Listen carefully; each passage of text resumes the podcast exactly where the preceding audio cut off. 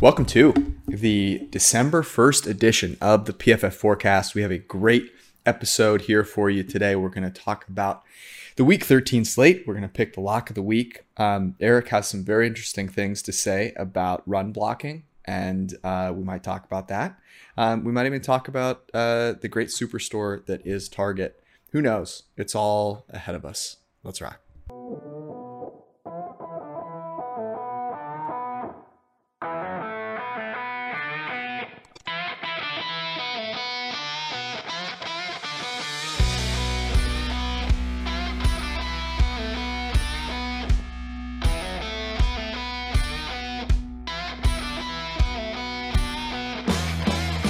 What's up, man? It's been a day. It's been a It good has- day. It has been a day. I want um I want you to to give a little um summary, a tease maybe is the best word um for what I thought, you know, so I'll, I'll give people behind the scenes here. This morning, and this has been a week. This has been a week. This morning I got a Slack from you that said this might be, or maybe it was last night. I can't remember. It all runs together. I think this might be my favorite article that I've written for PFF. And I was like, oh boy, here we go. You know, maybe maybe it's true, but you know, maybe he's being hyperbolic. I read it. I thought it was awesome. Um, and it has caused a little bit of a stir on the interwebs. But I want you to tease the people and uh, tell them what they can find at pff.com if they go read your shit. Yeah, with Cyber 40, you can go ahead and read the whole article. Yes. Um, it, yeah, so um, I was in a meeting with uh, a team a couple weeks ago, and we were arguing Ooh. about something else. Yeah, by the way, like anybody who thinks that like we're just making these things up uh, in our lab somewhere is pretty funny.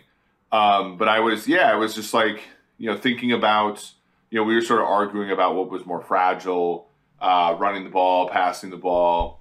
Um, how many things need to go right for a passing play to work? How many things need to go right for a running play to work? Mhm. Um, and my thesis was always that like passing was the better, passing was the better thing. We, we we've always sort of, you know, looked at offensive line play, and I think that it's it's actually fairly plain to see that offensive line play has declined in the NFL. It, it, it you know we're seeing a little bit of an increase this year with guys like Trent Williams and you know even like Creed Humphrey coming out of Oklahoma and so forth.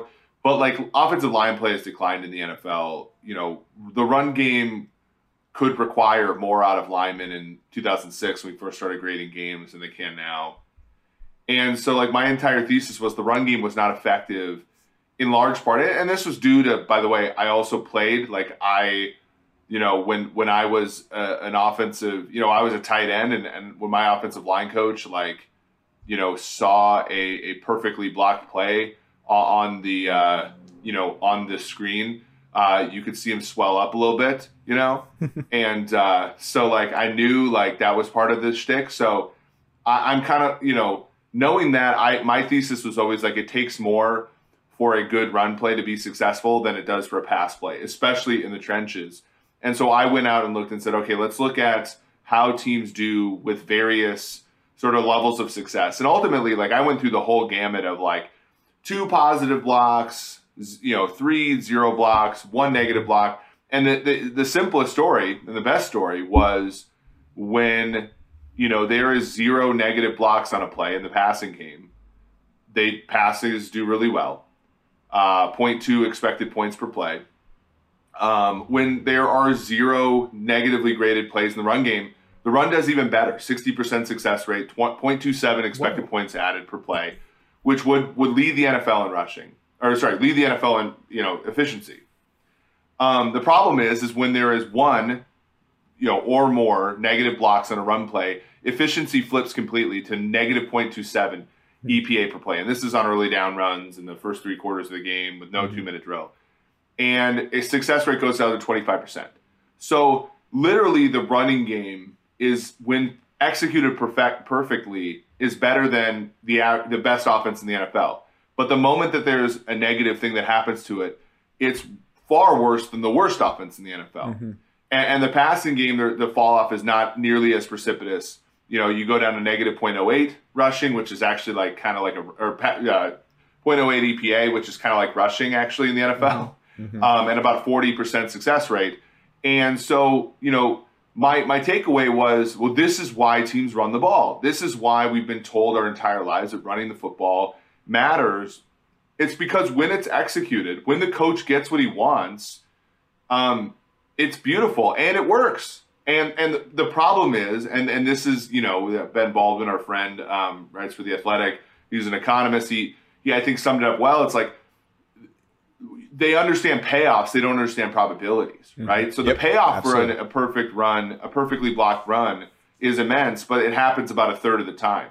Uh, a perfectly blocked pass play happens about you know sixty percent of the time or so, and the fall off when it doesn't happen is not as dramatic. So mm-hmm. that that's like the whole point. And a lot of people you know didn't read the article. Of course, Mitchell Schwartz didn't read it.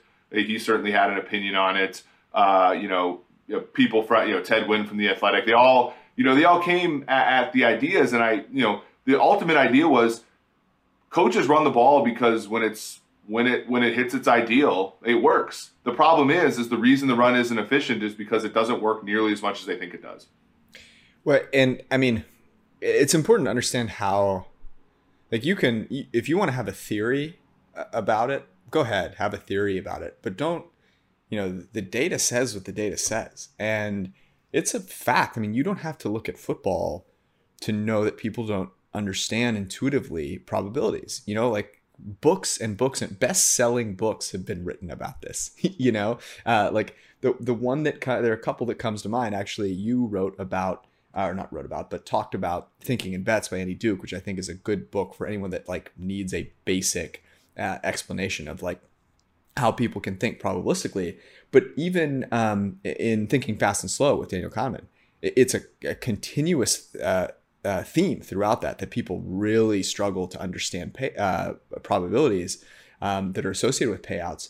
And I think what's interesting is you mentioned the offensive side the thought process and the defensive side. You know, when a defense is perfectly blocked on and run on, the demoralizing feeling for the defense, I think also compounds. You know, like as good as the offense feels about that, the defense feels equally destroyed. And I think that is that that's further emphasis for why, you know, you should try to do these things. I had a question though to like extend past this because I don't I don't find it I don't find it productive to argue about like the reasons. I found it more interesting to keep trying to understand more with, with, with data. Do you think it teams can put themselves? I'm sure we can. We can test this. But what's your hypothesis around teams putting themselves in a position to make more of their run plays perfectly blocked? Like that to me is the question. The question shouldn't be like, let's yeah. argue over the semantics and feelings of people. Let's try and identify because a perfectly blocked run play is clearly very valuable.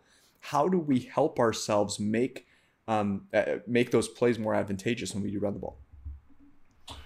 Yeah, I, I think that that's the next study is to look at different run concepts, look at different um, you know ideas. I mean, like even one of the things that I, I I you know this is something that I learned while being a blocking tight end in college was you know I was I would watch you know film and uh, I don't Bert Smith was the he and I rotated. He was the slot receiver and I was the tight end. And I remember watching film and being like, why am I in on this play? Like all I'm hmm. doing is taking Bert's guy and bring him in the box. and even though I make the block 90% of the time, like I'm still opening up 10% for this play to lose. Right. Mm-hmm. So the other question is, is like, you know, what's the, you know, obviously the probability that a, a play is going to be perfectly blocked decreases with the number of linemen that are on the field. Right. And right. so like there's another aspect of that. Like, is there a trade off between running, you know, are there are there different schemes that have perfectly higher perfectly blocked play rates but because of the nature of the scheme they don't gain that much? I think of maybe like a trap play or something. Mm. um, whereas zone you know, it's a lot harder to get everything perfectly blocked but you know if you hit it then you you, you get a big gain. Yeah the, the thing that you said about the defense was was extremely important and this is the defensive thing is why coverage versus pass rush you know what we've learned um, you know, sort of is is the deal there, right? Because you know, to me, when I think about coverage versus pass rush, is what you have to do on defense to win. Mm-hmm. And this evidently says that winning one play at the line of scrimmage is enough to kill a defense a run play, right? But Does, winning, lend, sorry, go ahead, finish your thought. But winning winning a play at the line of scrimmage if you're a pass rusher is not sufficient to to win consistently in the passing game, at least at the level that you need to because again, like only you know, let's say only 30% of plays are affected by a guy winning at the line mm-hmm. of scrimmage. And um, of those plays, the 40% are still successful. You know, eh, whereas if you get one player winning at the line of scrimmage in the run game, only 25% of plays are successful and the variance is lower. So like that that I think is the whole coverage versus pass or like defensive lineman versus coverage players theory, right? Like if you get an amazing defensive lineman like Aaron Donald, Mm-hmm. Like he's going to mess up the run game. He's also going to mess up the passing game. But if a team is a lethal passing offense against you, they can abandon the run where he's going to kill them and he can rush the passer. But ultimately, his pass rushes are only as good as the coverage behind him in a lot of cases. Right. Not every case, obviously. We know that pass rush can screw up an offense. But, like, you know what I'm saying? So, again, this isn't to say one or the other. This is just to say this is why we're seeing some of the results we're seeing, which is you know defensive linemen versus versus coverage players. You know, it's more important to have a coverage group that's deep because winning right. at the line of scrimmage is not as important as we thought. You know, and I actually think I was thinking about the coverage versus pass rush thing, non-related to this, and I was thinking about like why it's received so much negativity, and that's not productive towards like increasing the knowledge of football. And I actually think if you just instead of talking about like which one matters more or which one doesn't matter, if it was just like, hey, it turns out both of these matter a lot, and you started there, um, you would make a lot more headway because I think for a lot of people, the reason it was so abrasive to them is they'd always thought, well, pass rush is just so much more important. And obviously, we've added nuance, as you mentioned, with like it is so fra- the pass rush, uh, sorry, the coverage is so fragile, and that's why maybe it you know maybe you need to invest you need to spread the wealth more across the coverage unit whereas in, in the pass rush you can have a dominant pass rusher and that explains some of the inequality from a payments uh, perspective. The other thing that comes to mind here is the value of a singularly talented run stopper where you don't have to dedicate as many bodies because as you mentioned like if you're from a defensive perspective trying to think about, okay, I need to win one, but I want to win once at least with as few resources dedicated, right? Because if you look mm-hmm. at the defensive side, it's like, okay, if I bring in four linemen and I dedicate an extra person in the box, I then expose myself to a passing play, right? Which we know is, you know, you can just get get gouged on. So is that that plays into this as well, where you think about the construction of your defense and how you try to get one thing, um, you know, one one block blown up. I think the one of the reasons that, um, you know, so I think about the probability thing, and I think actually betting is a good analogy for this. Everyone loves parlays, and the reason they love parlays is when you hit one, it makes you feel really good. When you see it on Twitter and you see someone who hit like a 17 parlay, you go, man, I can feel that. Like I know what it would feel like to win like eight grand on a hundred dollar bet, and that would be fucking awesome. But there's a difference, which is for me, it feels like there's no cost associated with spending 10 bucks on a parlay. In an NFL game, you don't have theoretically unlimited bets to make, right? You're going to run out of time and run out of plays. And so you you have to be strategic with that. Um, and I, I just don't think I think in life there are so many things that we view where the the payment to to try and get that euphoric feeling doesn't feel like a lot. You know like that shoot for the moon mentality in, in a lot of situations you don't feel like you're giving up a lot. So that's maybe why we're preconditioned to think that way.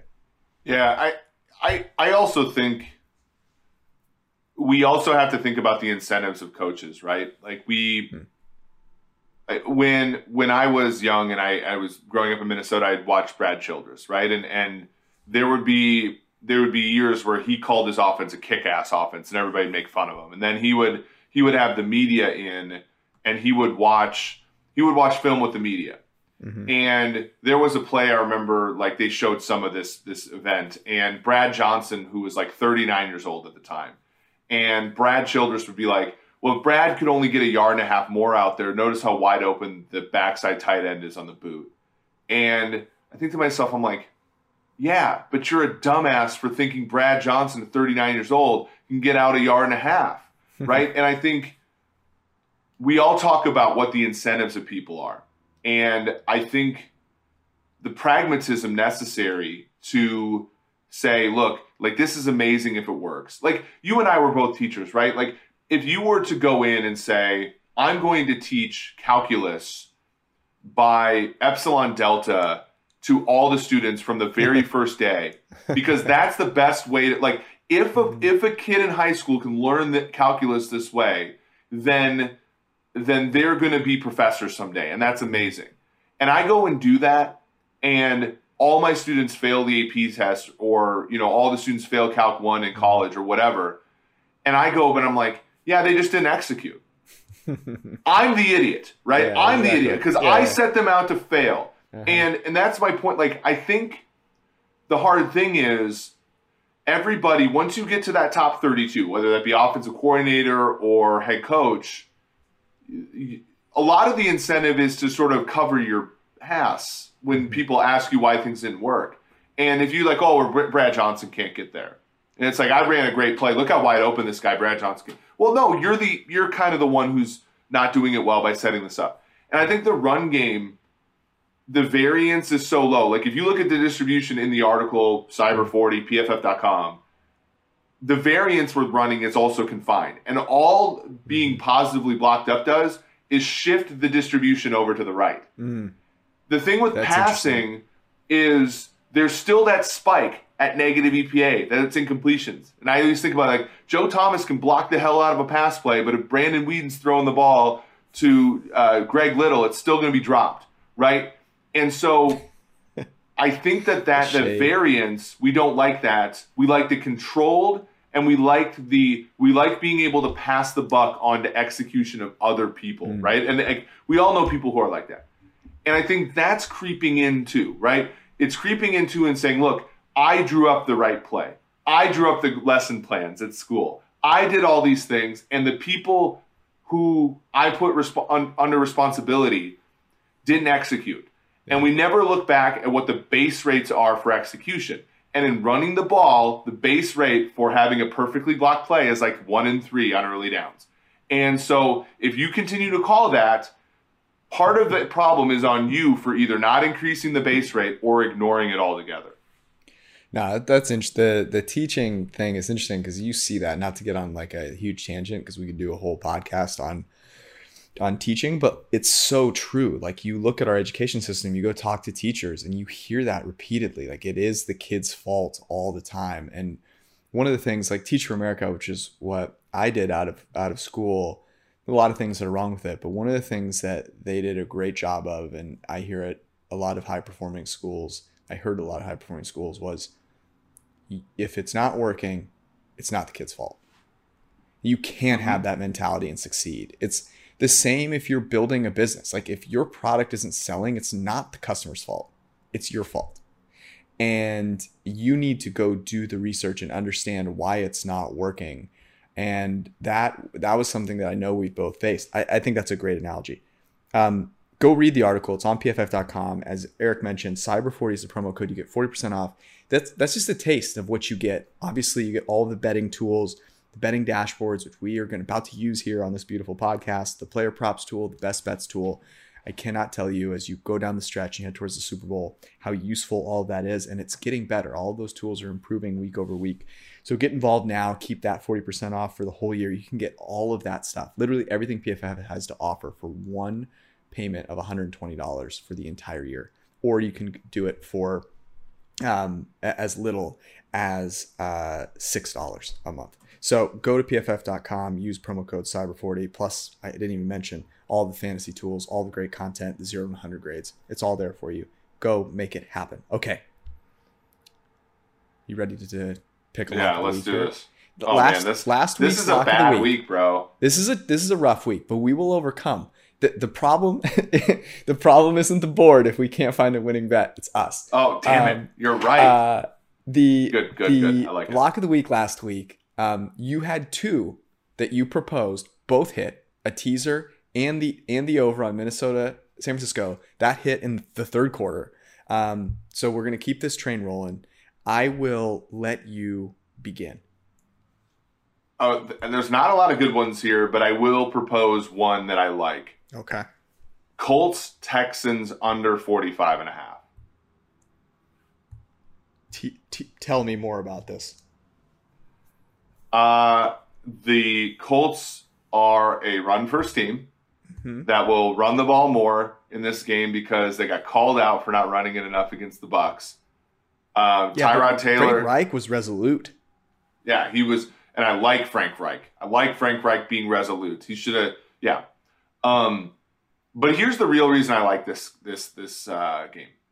The big time throw rate for Carson Wentz is 3.62, not all that high. The big time throw rate for Tyrod Taylor is 2.37, not that high. And the turnover worthy play rate for both men is about 2.35. This game is going to be a sequence of very inefficient plays. Um, the only way that I think it gets over is if Jonathan Taylor goes crazy. But there's a lot of injuries in this game for uh, the Colts. You have Doyle. Uh, you know, you have Parris Campbell obviously out. You have Eric Fisher's questionable. You have Quenton Nelson's so so two members of the offensive line questionable. Um, you know, both teams are sort of in the 60s for plays, not in the 70s at all. Um, you know, this has moved out. We like Colts minus seven and a half. I put a small house on Colts minus seven and a half. It's now minus nine. So we like that. Um, I like under just because I think from the divisional game aspect of this game, it's going to play closer than people believe. Um, second matchup, I believe, between the two teams. Um, I think the only leak here is the Colts. You know, if you think about the Colts, if they finish that Monday night game against Baltimore, they finished the Titans off, you know, at home when they had a two touchdown lead, and then they they, they beat the the Bucks.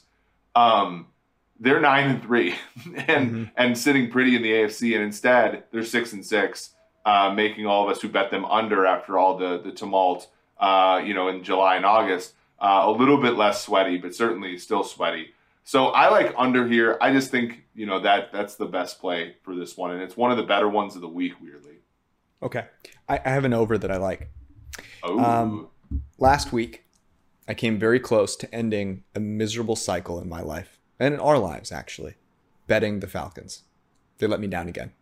They covered against the Jaguars, and that means that I am morally obligated to continue betting on games in which the Falcons are playing. Falcons are plus 11 at home in the Mercedes Benz uh, Arena in Atlanta, Georgia, against the Tampa Bay Buccaneers.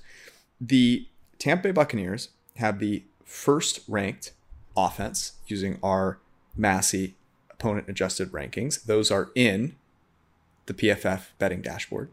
The Atlanta Falcons have the 31st ranked defense. The total on this game is 50 and a half. The last time they played, it closed 52. The final score was 48 25. I know that Antonio Brown is not playing in this game. Um, and Calvin yes, Ridley also. Yes, that is an issue. Absolutely. However, however, I like the over. Okay. I I actually ha, what have what has killed us more in the past? Falcons ATS or Falcons overs? Eric, I'm trying. I'm trying to have faith in the future. and Not, no, but it's a good point. It's a good point. I, I but like like the Matt Ryan this year doesn't even have a 100 passer rating when clean. it's like- it's not good. No, it's it's really not. Let me tell you how bad it is. This is how bad Matt Ryan's been. I play in fantasy leagues where you play two quarterbacks, so quarterbacks are incredibly valuable. Matt Ryan is a free agent. Taysom Hill was picked up off waivers for a, a king's ransom in in in uh, free agency budget. Matt Ryan lays just sitting there on the waiver wire. Anyways, uh, I, I have a few more. Take me to your next uh, your next bet that you like. Okay, okay. That I'll I'll go. I'll consider that one. Man, I want to get hurt again, so it's certainly on that uh, Mhm. playing field. Okay. Um. here's one. I d- actually don't. Okay, all right. Ravens Steelers under 44. Oh wow, you are just the sweat machine is in full force here. Yeah, I got another one that's going to be sweaty that I don't even think you're going to. I, don't need to work out. Off. I just need to bet everything that you're betting. I think you're going to laugh off the next one I have. Um, okay. okay, here's my thesis on this. I know the Ravens are the Ravens are third to last in the NFL in yards per play allowed. Yeah, it's bad. Um, but but I think that's actually good for the under, right? Because hmm. I think the last thing you want is the Steelers just being shut down and punting from their 20 and giving the, the Ravens de- decent field position all the time. Hmm. Both of these teams, George, are negative EPA run and pass. Yeah. Isn't that crazy? I, like, it's I. I think I actually think that John Harbaugh deserves to be coach of the year for having this Ravens team at eight and three. I, this Ravens team's bad, George. They're like, they've been banged up all year too. Yeah, yeah, yeah, yeah. I'm not saying they're bad. I'm not saying they're poorly constructed. I'm saying once Ronnie Stanley's out for the year, Marcus Peters is out for the year, Calais mm-hmm. Campbell's injured. Um, you know, uh, Bozeman, your center, goes out in the last game. Uh, Deshazor Elliott's got on IR. Like, um, you know, like they just don't have anything to work with. And like last week, they won a game where their quarterback threw four picks. Like, yeah.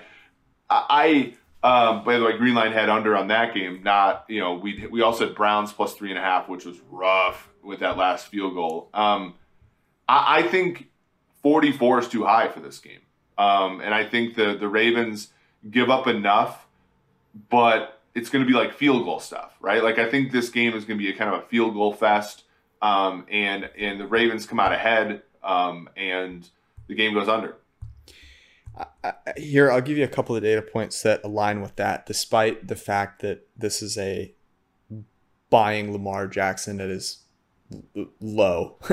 um, yep. That is, this shocked the hell out of me. Ben Roethlisberger has been really bad this year. We're the lowest graded quarterback in the NFL. Yet his pass rating when clean is 98. Lamar Jackson's is 91 that and I know that he had a bunch of interceptions last week, and that's probably the, the, the reason why. But that that is nuts to me. So so yeah, I can see I, I can see why that one um, makes sense. Let me. I, I'm gonna try and stay away from the sweatiness of unders, even though. Gotta be honest with you, I think there's some value on a few unders here, and you can go find them on the betting dashboard at PFF. Um, let me take you to the Sunday night game your Kansas City Chiefs coming off bye, playing at home against the Denver Broncos. Yeah, yeah. Denver Broncos are plus ten. I have I have regained faith in the Chiefs, but I have not regained faith in them as an offense that is going out and beating people by twenty, or fifteen, or fourteen. Um, and I think ten is just too many points. Um, even though you know the Denver Broncos are not a great team. They're also not a terrible team. And as we've talked about before, I just don't think the NFL right now, I think this is, you know, this has been our my thesis. I think you've agreed with me on this largely. There's so much parity right now that when a team that doesn't suck is playing any other team, them being a huge underdog doesn't make a ton of sense.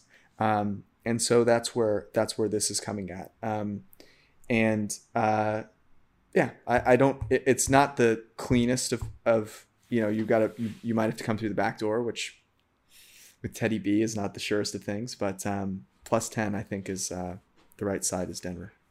Bro, you know what Teddy Bridgewater's against the spread record is in his career? Um, in his career, I do not. 42, 18, and 1. Wow. You know, this is. I mean, they're six and they're six and five um, this year. Uh, you Straight up, at, right? Uh, no, um, uh, ATS. And their, ATS. Their real record is also six and five, but yeah, ATS. The um, so it's interesting. If you look at the Chiefs, they have covered both of their last two games, and they've won them by ten or more. Against I, and and, and that's where I think the trap is, right? Like, mm-hmm. and and you you guys, I you know, I, I listen, I read the comments. I know I'm a Chiefs Bobo, but I, I can't do it this week. Like I can't. This is this is a trap. This is the largest. So I'll be the first to say, like the Chiefs this year, this has been the least impressive Mahomes year. I don't even think it's close. Mm-hmm. And this is the first time all season that the Chiefs have been favored by double digits, right? Mm-hmm. And so, and this is, I think, the first time they've been favored by more than six and a half, if I'm if I'm not mistaken. Um, uh, I love the Chiefs in a situation where they're laying two and a half, and I can like bet alter, alternate lines at plus prices. Like I like that. They were favored by ten give, and a half against the Giants. This is the second. Ah, yes, yeah, yeah. So, okay, so sorry that. Yeah, they. By the way, did they cover that game? No. Okay, and and this leads me to my bet on this game, which is under 47 and a half. Um, I knew it was coming. The this is people people actually you know people will will you know say what the hell and like how the Chiefs offenses play you know if you look at the Chiefs schedule this year they have they've been for the most part an under team. First two games of the year go over. The game against the Chargers at home actually went under. Mm-hmm. Then their game against the Eagles and Bills went over. And then since then, Washington football team under, Tennessee Titans under, Giants under, Packers under, Raiders went over by two points, and then Dallas went well under. Their games have been slugging out. I think the Chiefs win this game, but I think it's more of like a 23 16, 23 13 we had this game last year. It was in uh, Invesco Field a mile high, but it was basically what 23-16 mm-hmm. was when it ended, mm-hmm. right? Chiefs didn't cover that number. I, I don't I don't understand what the difference is between this Chiefs team and last ones, other than they might be a little worse. And they couldn't cover these big numbers last year. I don't think they can cover them, but I also don't think their defense is that bad anymore. And you're getting a value here because look at this. If you look at yards per play allowed by these teams, the Chiefs are 32nd in the NFL. The, the Denver Broncos are 20th. You talk about the Broncos defense, everybody believes they're great. Traditional metrics hate them. But if you look at the PFF opponent adjusted rankings, the Massey ones you're talking about, Chiefs are 11th defensively, Broncos are 16th. They're mm-hmm. getting better, they're grading better. And those reflect who's playing now, by the way. So those are opponent adjusted and adjusted for who's actually going to get the snaps for the team. So that 11th place is ignoring the Sorensen snaps or, or reducing them because he doesn't mm-hmm. play as much. And so I think you're getting a value here at 47 and a half at under. Yeah, I um I know it's hard for the Chiefs. I you'll go to that, but I actually kind of like this under more than the others that you've offered. As as tough as it is to go um under on Mahomes at home. Um before we get to the the rest and we pick our lock of the week, um, our friends at Fantrax are the best place to host your fantasy football league or hockey, basketball, whatever it may be that you are playing from a fantasy perspective. Fantrax League Manager, it's the most customizable. It has a fantastically easy to use, wonderful user experience, uh, and rich platform. It's, it's a great, great place to host your leagues. That's why PFF does our leagues on Fantrax. Um, the customization goes on for days. So no matter what you think you want to do with your league, you can do it at Fantrax. And if you go to fantrax.com slash PFF and sign up there, you will be eligible to receive a signed jersey that a few lucky fans will be getting from our friends at Fantrax. And of course, you're going to place some bets. You're going to sweat it out this week. You need to make sure that you're sweating it out on DraftKings and the DraftKings Sports Book app. Um, the DraftKings Sportsbook app is the official sports betting partner of the NFL. And here's the deal if you use promo code PFF, new customers who bet just $1 on any team to score will win $100 in free bets. That's very, very simple. And then you can take that $100, you can place on all the player props, you can distribute, you can win a ton of money. And if you happen to be in a place where you cannot bet legally, DraftKings still has you covered. You can play DraftKings Daily Fantasy for huge cash prizes. Plus, there is a free shot at a million dollars in total prizes um, when you enter your first deposit at DraftKings. So download the DraftKings Sportsbook app now. Use promo code PFF $1 on any team to score, get $100 in free bets at DraftKings Sportsbook, the official sports betting partner of the NFL. You must be 21 or older in Jersey, Indiana, and Pennsylvania only. New customers eligible, minimum $5 deposit, $1 wager required, one per customer. Restrictions apply. See DraftKings.com slash sportsbook for details. If you have a gambling problem, call 1-800-GAMBLER. All right. I, I almost had to call 1-109 with it when Toledo uh, back covered on like not a back door, but like they should have just been taking knees. They were up twenty eight. I had Akron plus 28 and a half and under, and they just ran in a touchdown. Like Do you have a CFL uh, degenerate bet of the week? Yeah, the, the Hamilton Ticats plus one and a half against the Toronto Argonauts. I think that one's the degenerate. Uh, I'll say that on the PFF uh, college live show Friday mornings. Um, Tune in. Get get yourself some degeneracy. Um, um, by the way, by the way, I did not want. So if anybody, I don't want anybody going back and saying we're betting Teddy Bridgewater because of his ATS record. I'm more saying that Bridgewater's the Bridgewater is an underrated asset on the betting market. I'm not saying that that's the handicap. We make the number 9.3 just by all the fundamentals. We do not bake in what his ATS record. I I think it's amusing that he's 42 and 18 and 1 against the spread. Um, and, and, he also went into Arrowhead last year and did it uh, as well. Says a lot about the the situations he's been in too, right? Like Sean yeah. Payton. I think actually the Thursday night game is interesting. New Orleans is plus four and a half. Taysom Hill taking the first team reps is slated to start we've talked about this before. The impact of a guy playing who is not the normal starter at the beginning of his run. And um, the Dallas Cowboys defense has not been particularly good. The spread at four and a half, as I mentioned. Um, New Orleans is at home, four and a half point underdog. And you, you know, defensively, the Dallas Cowboys, despite all the interceptions that Trevon Diggs has, despite the fact that Micah Parsons is the defensive uh, the defensive rookie of the year, um, they're 23rd in our opponent adjusted defensive rankings, and so um, it, you look at that, and you also look at the New Orleans Saints. They haven't been super impressive lately, but they're coming off of long rest, um, as the Cowboys are. The Saints were pretty banged up. This gives them a chance to be a little bit healthier. They've played the the toughest schedule in the NFL so far. Yep, um, that's so a good point.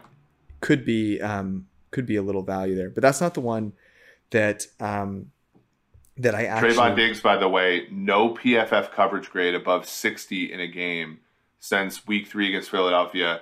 He, excuse me, he has given up 728 yards through the air. Um, he has a worse grade than still.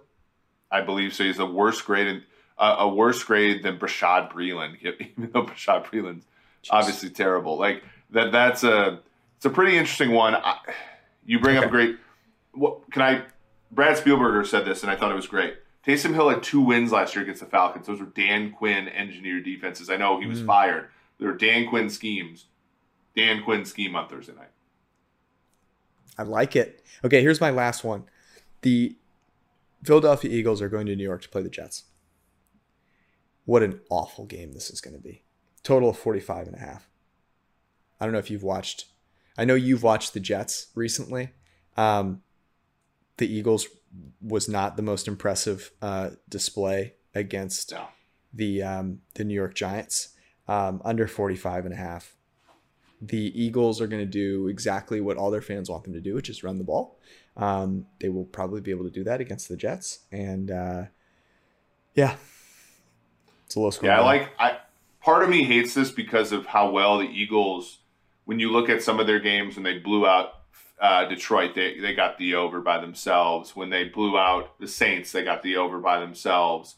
Um, you know, so there there are aspects of this that scream, you know, that that are not great. You know, from a the Eagles could do this all by themselves type of thing. I, I think Robert Saleh is a good defensive coach. I know the Jets have given up a lot of points. They were fine last week. The other thing is Hurts is questionable with an ankle. Kelce's questionable with a knee. Um, they're they're banged up and they're not that good. They have zero expected points per run, zero expected points per pass. Um, Jalen Hurts only has 4.5 uh, big time throw rate, 89 passer rating from a clean pocket. I know a lot of that's the interceptions from last week. Um, and I think the Jets are improving enough offensively where they can get the ball to the 40 and punt. Mm-hmm. Because the real leak here for the under is Zach Wilson just throwing picks, right? Mm-hmm. Yep. You know, like so. I, I think you know I, I, would like to see more out of Zach Wilson, but you don't coach your bets. You don't root for your bets. You you bet what you think is going to happen. I think 45 under is good. Um, I think more? that that I don't actually. I this is a rough one. I know we do show value on Niners Seahawks over. I I can't like Will Russell Wilson make made me want to gouge my eyes out. He made me want to create a vat of asphalt and stuff my head into it on Monday night. He was horrendous. And was not the good. Seattle Seahawks, when you think like, oh, maybe this will like motivate them to learn something, and then they go sign Adrian Peterson. They're they're a joke at this point, aren't they? Yeah. I mean, like, I looked at I looked at that and I was like, how? The and maybe- Niners have to score 50 themselves in Yeah. this game. that that and that's possible. Um, I'll throw out one more. Tom Brady over two and a half passing touchdowns is plus one twenty. I know that there is no um. Antonio Brown. I, I get That's that. it though. And uh, this is, as I just said, the one of the worst pass defenses in the NFL. This is the Falcons. Um, he owns the Falcons. He is also re- little revenge game for Tom Brady against the end zone. Okay, Leonard Fournette four touchdowns last week. This time they're on the one yard line. They're just gonna let Tom Brady throw just to even it out. Like they're that's what they're gonna be up twenty. That's what they're gonna do. Um, he's gone two, two, and one in the passing touchdown department. Uh, this is plus 120. Um, I'll throw that one out there as well. Before we decide on the lock of the week, if you want to make some smart financial decisions, maybe not all of them should be betting focused. You can go to Western and Southern, our friends who sponsor this podcast. They care about your financial well being. And so, what they're doing is they're partnering with our friend Chris Collinsworth, also our boss, um, to let you ask Chris a question. You can ask him about anything with his Sunday night um, situation. You can talk, ask him about Al. You can ask him about how the slide came about. Um, you can ask him about PFF. You can ask him anything you want, or you can ask him about some questions around your financial future. And Western and Southern will have Chris a- answer the best questions on his podcast and the Western and Southern Instagram. Um, and when you ask a question, you'll be entered in a raffle to win a catered party for February's big game. So submit your questions. You go to westernsouthern.com slash ask Chris. That's westernsouthern.com slash ask Chris. And then go check out the YouTube link uh, for Chris's podcast. Check out his podcast on YouTube or on Western Southern's Instagram. Um, they will make you a smarter player of the game of life, Western and Southern. Okay, lock of the week. What do you think? I did like the Brady one. The one issue I do think is no AJ Brown and Antonio Brown, sorry. And this is something interesting, right? Like I was we were going through our Rams rand. You know the Rams have three players who are in the top like six in the NFL in war. Cooper Kupp, uh, Aaron Donald, who's number uh, non quarterbacks. Aaron Donald's number one, and then Ramsey is at 0.52 war this year. You know who's second in the NFL in war among corners? Um, AJ Terrell. AJ Terrell. Eh, That I, I mean, I know coverage is a weak link system, and I know Brady in a dome and all that kind of stuff. Like that's my favorite one. But before we bet it, I do want to tell the listener like that could it could go kaput, right? For for that reason. Yeah, it's interesting. I mean, you look at that run of unders for him in the passing touchdown department, it aligns really nicely with not having Antonio Brown. Um, so, so I, I get that, but you look at you look at AJ Terrell, third highest graded corner. There is no other player on the Titan or on the Falcons in their secondary that has a grade above 62 at their position. Um, so that would be my thought. But I so aside from Brady, what's your favorite? Um, let me. Yeah, so um, I would say it's the Chiefs under. Oh my god, what a sweat! What an absolute sweat. Um, man. Well, you guided us to the promised land last week. I'll let you be the deciding factor. I like both. I'm happy. Let's go with both. Chiefs Broncos under. the lock of the week. Chiefs Broncos under from the guy that hates your run game. Go to pff.com, check out that article. I promise you, um, it's not slander. It is really, really, really good stuff. That's our podcast. By the way, things for you to look forward to. Okay. On Sunday night, I have two things, Eric. I have, I'm bringing recommendations back. I have a great recommendation for people, a great recommendation for people. And I will address my, my response to the Patriots went shopping at Target this free agency will be coming on Sunday night. We'll be live after Sunday Night Football. Hopefully, after that game goes under on Sunday night between the Broncos and the Chiefs. Thanks for hanging out. Peace.